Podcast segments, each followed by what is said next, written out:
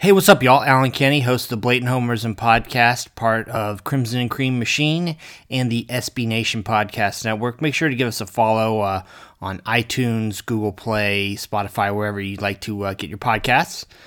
Big 12 Media Days wrapped up uh, earlier this week, so I've asked George Schroeder of USA Today to uh, join us to wrap up, uh, you know, all the events and talk a little bit about uh, his, some of his uh, most important kind of takeaways. So let's go ahead and welcome on George Schroeder. All right, let's welcome on uh, George Schroeder of USA Today and also SiriusXM. George, how you doing? I'm good. How are you? Good, good, thank you. So, uh, just finished up a couple days there in uh, Dallas, or I guess, pardon me, to be fair, Arlington, uh, so I don't get in trouble with anybody.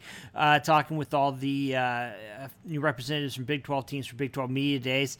I guess, um, did anything stick out to you, or did you have any kind of like major takeaways just right off the bat from what you heard? Uh, I think overall the vibe was really confident, which I thought was interesting. Uh, you know, and, and, I say that, and these media days that are going on everywhere uh, always sort of are airbrush and polish about how great that particular conference is, and the Big 12 is no exception to that. And so there was a fair amount of, you know, let's put our best foot forward by, you know, using this statistic or that messaging point. All that happens everywhere it just felt like as they touted sort of all the reasons why this league is in a really good place right now, that it actually is in a really good place right now.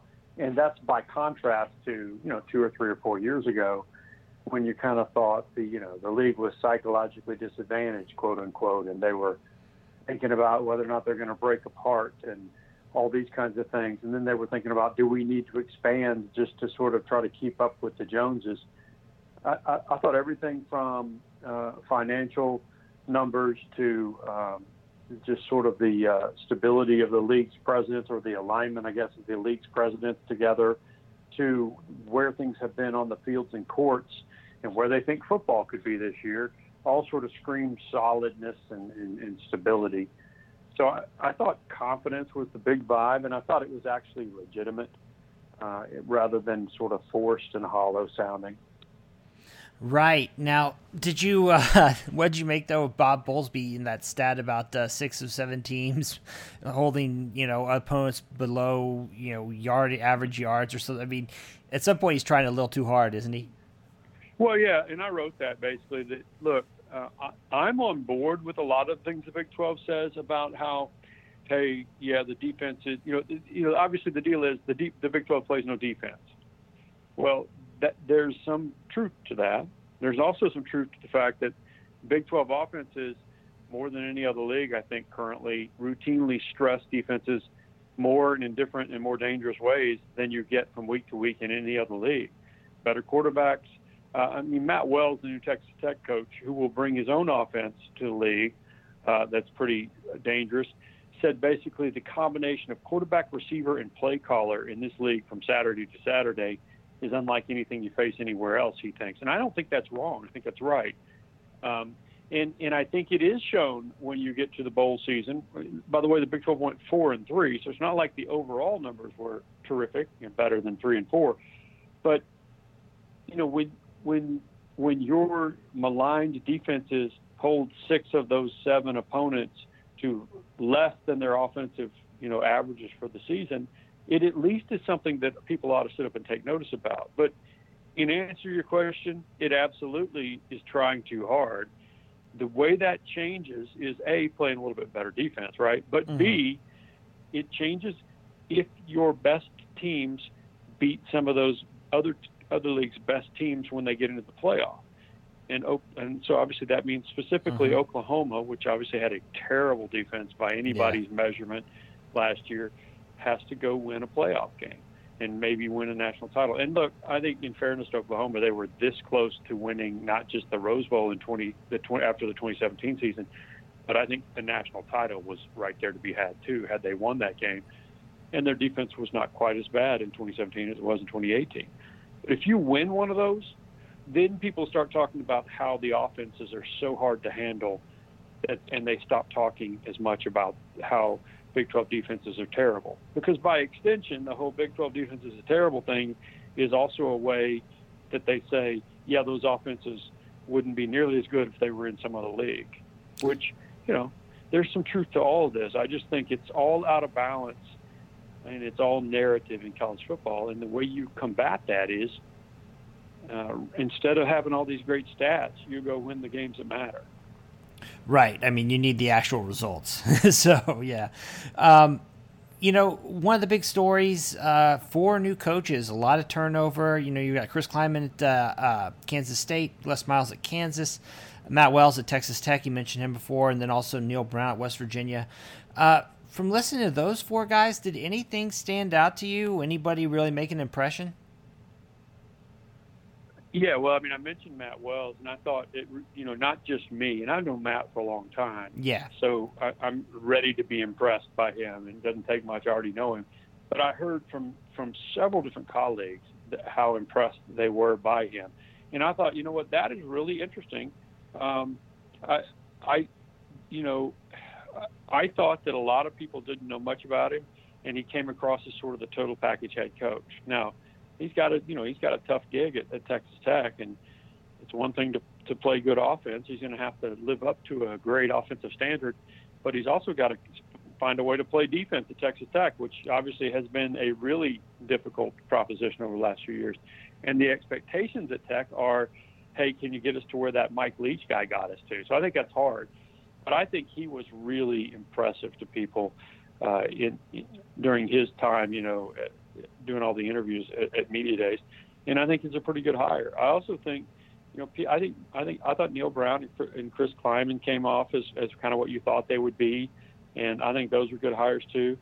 Les Miles was Les Miles. I mean, I don't know what people expected from him, but to me, he resembled uh, what we've seen out of him in the latter years at LSU in terms of how he comes across when he talks with people, and you know, it's zany, it's odd, it's sometimes indecipherable, and uh, you know, it's Les Miles. So, look, I think this is a league overall with a bunch of good coaches, which is really interesting. Uh, I think it, and you're going to see the level of play continue to rise with these guys. Right. You know, one of the interesting things to me is, you know, listening to a lot of the coverage, for example, like on Sirius XM, you know, when they do the one-on-one interviews with the coaches, these things, the the conversations with the Big 12 coaches to me just are on kind of a different plane in terms of nuance or you know kind of strategy, higher level. Uh, it's not quite as much you know rah rah rah that you might hear you know from uh, you know coaches like say for example in the SEC. I don't know. Am, am I off base with that, or do, do you think there's something to that? that it's not as rah rah rah. I'm sorry. Yeah, that that the the conversations get a little bit more. I don't know. They they feel like they're just a little bit deeper or a little bit more on a kind of uh, more considered when you talk about you know football elements of offense or defense, that type of stuff. Yeah, you know, I actually was sitting there thinking as I listened to uh, Matt Campbell, the Iowa State coach, on one of those Sirius XM interviews that you're talking about. I was listening to a replay of him as I was uh, driving home last night, um, and I was actually thinking. I didn't think exactly what you just said, but I think that makes sense. I was thinking to myself how different it sounds than when the SEC coaches come through, for example, and do the same types of interviews in sort of that Sirius XM stop on mm-hmm. the car wash at media days. And I, I, I think it's, I don't know exactly why, but I think especially at SEC media days, there's this sort of um, there's a lot more of a celebrity angle to the coaches and stuff mm-hmm. than there is even at Big 12 media days, and I think probably that's routinely true in life too with these coaches at the Big 12 level versus the status that's uh, inhabited by these uh, SEC coaches just every day, and so it feels like I don't know if the questions are a little more are a little deeper. I don't think that's it, but it, it feels like they're a little more willing to just sort of engage on a deeper level.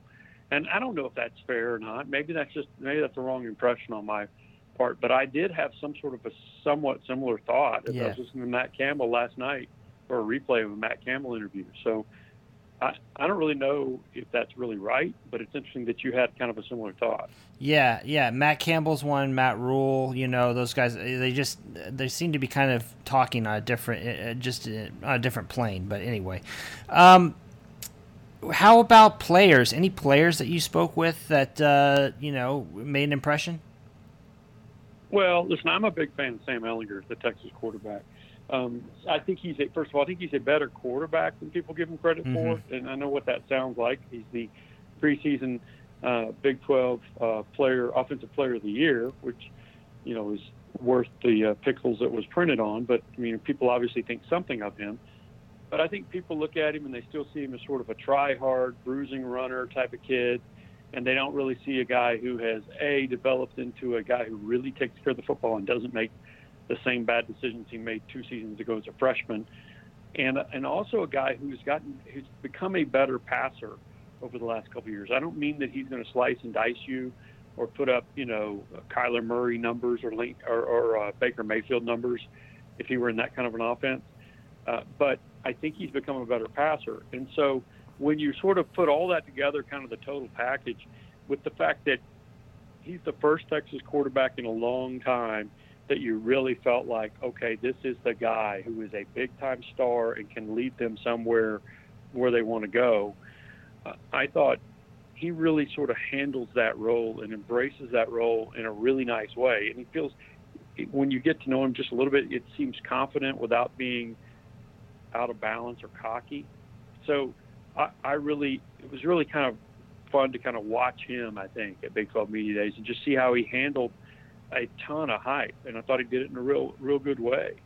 Uh, I also like Collin Johnson. I think the uh, the Texas receiver, uh, just a great listen if you ever get a chance to yeah. talk to him. He just and so and look, I could go down the list. Of, you know, routinely at these media days, coaches bring guys who are going to be um, going to make their program look good, right? And obviously yeah. they have different reasons for bringing guys or not bringing guys. But uh, look, I I was impressed with a lot of different guys, but I, I think those two Texas guys, just uh, maybe that's because it's kind of the last impression I had from yesterday. I was really impressed with.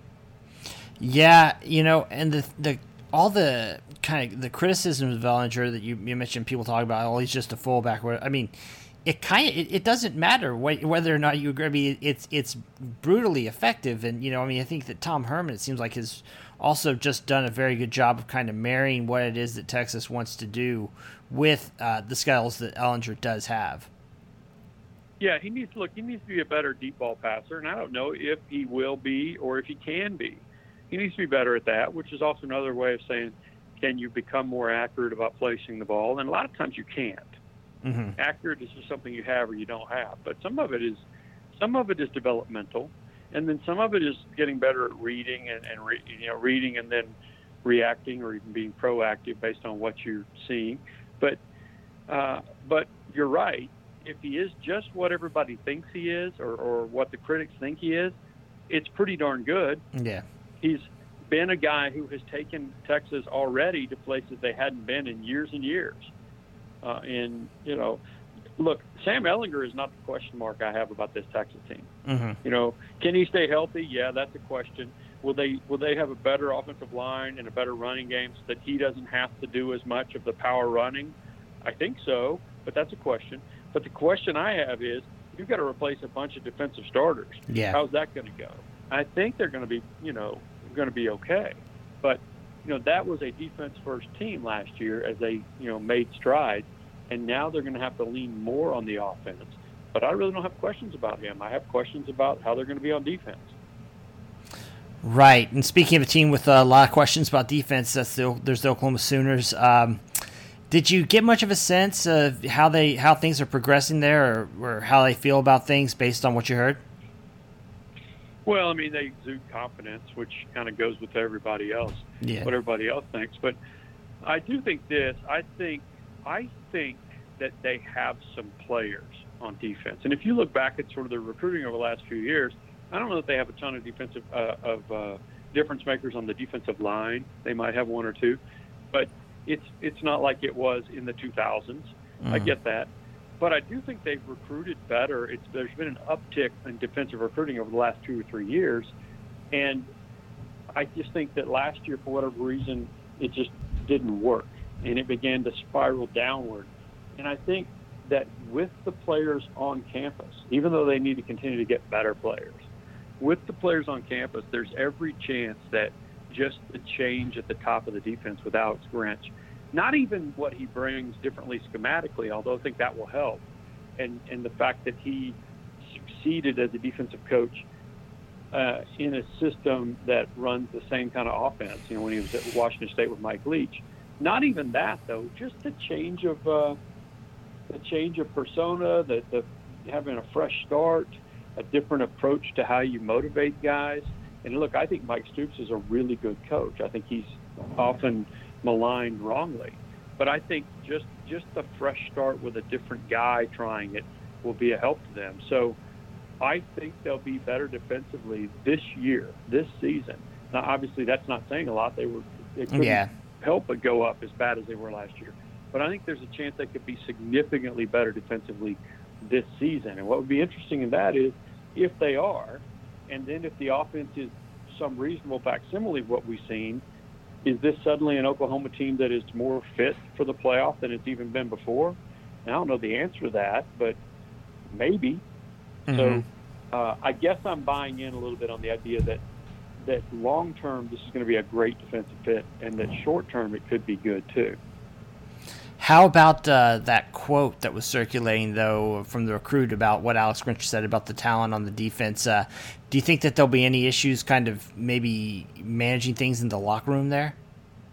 I don't think so. Let me ask you a question. You don't think he already told those guys that? Bingo. I yeah. Talking about the talking about the current defensive backs, and by the way, he didn't say there are no future pros there. He basically said there's nobody that's playing at that level. Right. You know, there's nobody that you can just look at and go, "Oh, that guy's going to play on Sundays." Doesn't mean there won't be some, but to me, uh, first of all, if if you're a current defensive back and you don't like hearing that, there's a pretty good way to fix it. And that's Yeah. to go out and play better, Bingo. right? Yeah. So uh, I don't know that that's going to cause problems in the locker room. Uh, and I don't know that it's that much different than what a lot of coaches say a lot of places. We just don't, or to recruits, I just don't think we hear it very often. But I think in the in Oklahoma's case, it's absolutely what he should be telling recruits and selling them on the chance that look, if you come in and work hard, you could be an immediate difference maker, and uh, we want guys like you because we want you to play on Sunday. Now, then that guy, uh, whoever it is you lure to, to campus, has to then do all those things and may or may not become an NFL player. But that's exactly what you got to be doing if you're Alex Grinch. And I don't, I, I was not terribly surprised by it, No, I wasn't quite either. frankly, and I didn't think it was anything untrue. Yeah, no, I'm I'm with you. You know, it's kind of uh, one of those deals where you worry about maybe managing egos, but at the same time, you know, th- those guys that aren't getting it done need to hear that. You know, so um, I guess just uh, final thoughts. Anything? Uh, I guess any team you feel like might be kind of primed to surprise people this season in the Big Twelve. Well, look, I think uh, I never want to sleep on Gary Patterson and the Horned Frogs, and they had a down year last year. I think if you listen to Gary Patterson, you can see the chip or feel the chip or hear the chip, whatever the right imagery would be Mhm. there, um, on his shoulder. And you can also tell that he thinks they're fixing to be pretty good again. So that's interesting. Uh, in, but I think you could take probably teams four through seven, four through eight, put them in a hat, Yeah, and it's hard and just and just come up with some order. And you know obviously injuries or whatever else will play a big factor in this. But the point is there's a lot of depth and some pretty good teams right there. I don't know what i think this year of k-state. I don't know what and, and i don't think much of kansas.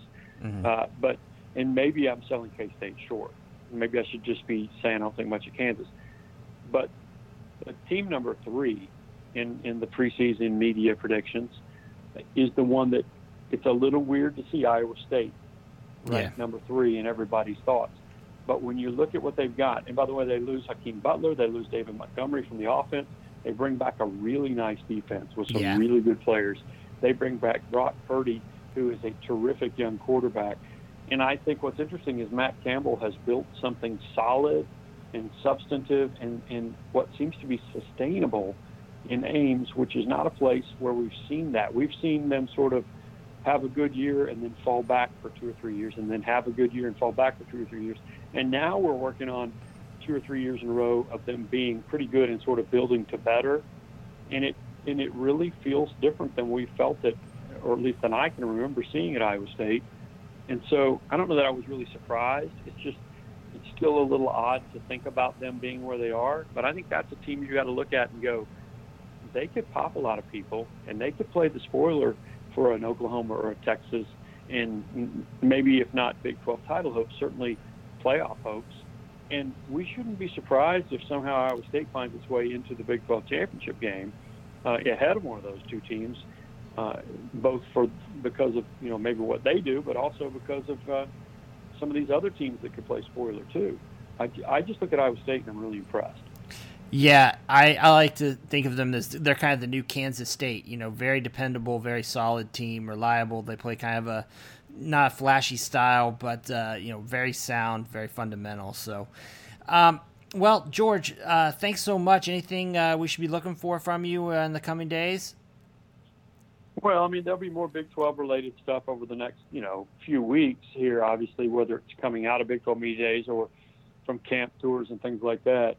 Uh, and then, you know, I'll be hitting up some other some other media days and working on some things too. But no, look, I'm just fascinated to see how this is going to play out, both in Norman and Austin and everywhere else in the in the Big 12.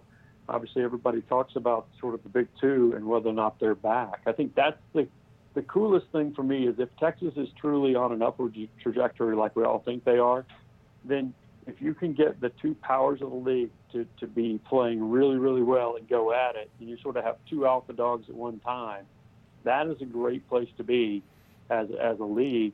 And yeah, you might get knocked out of the playoff every so often, but I think it sharpens both of those programs and gives you a better shot to win the whole thing.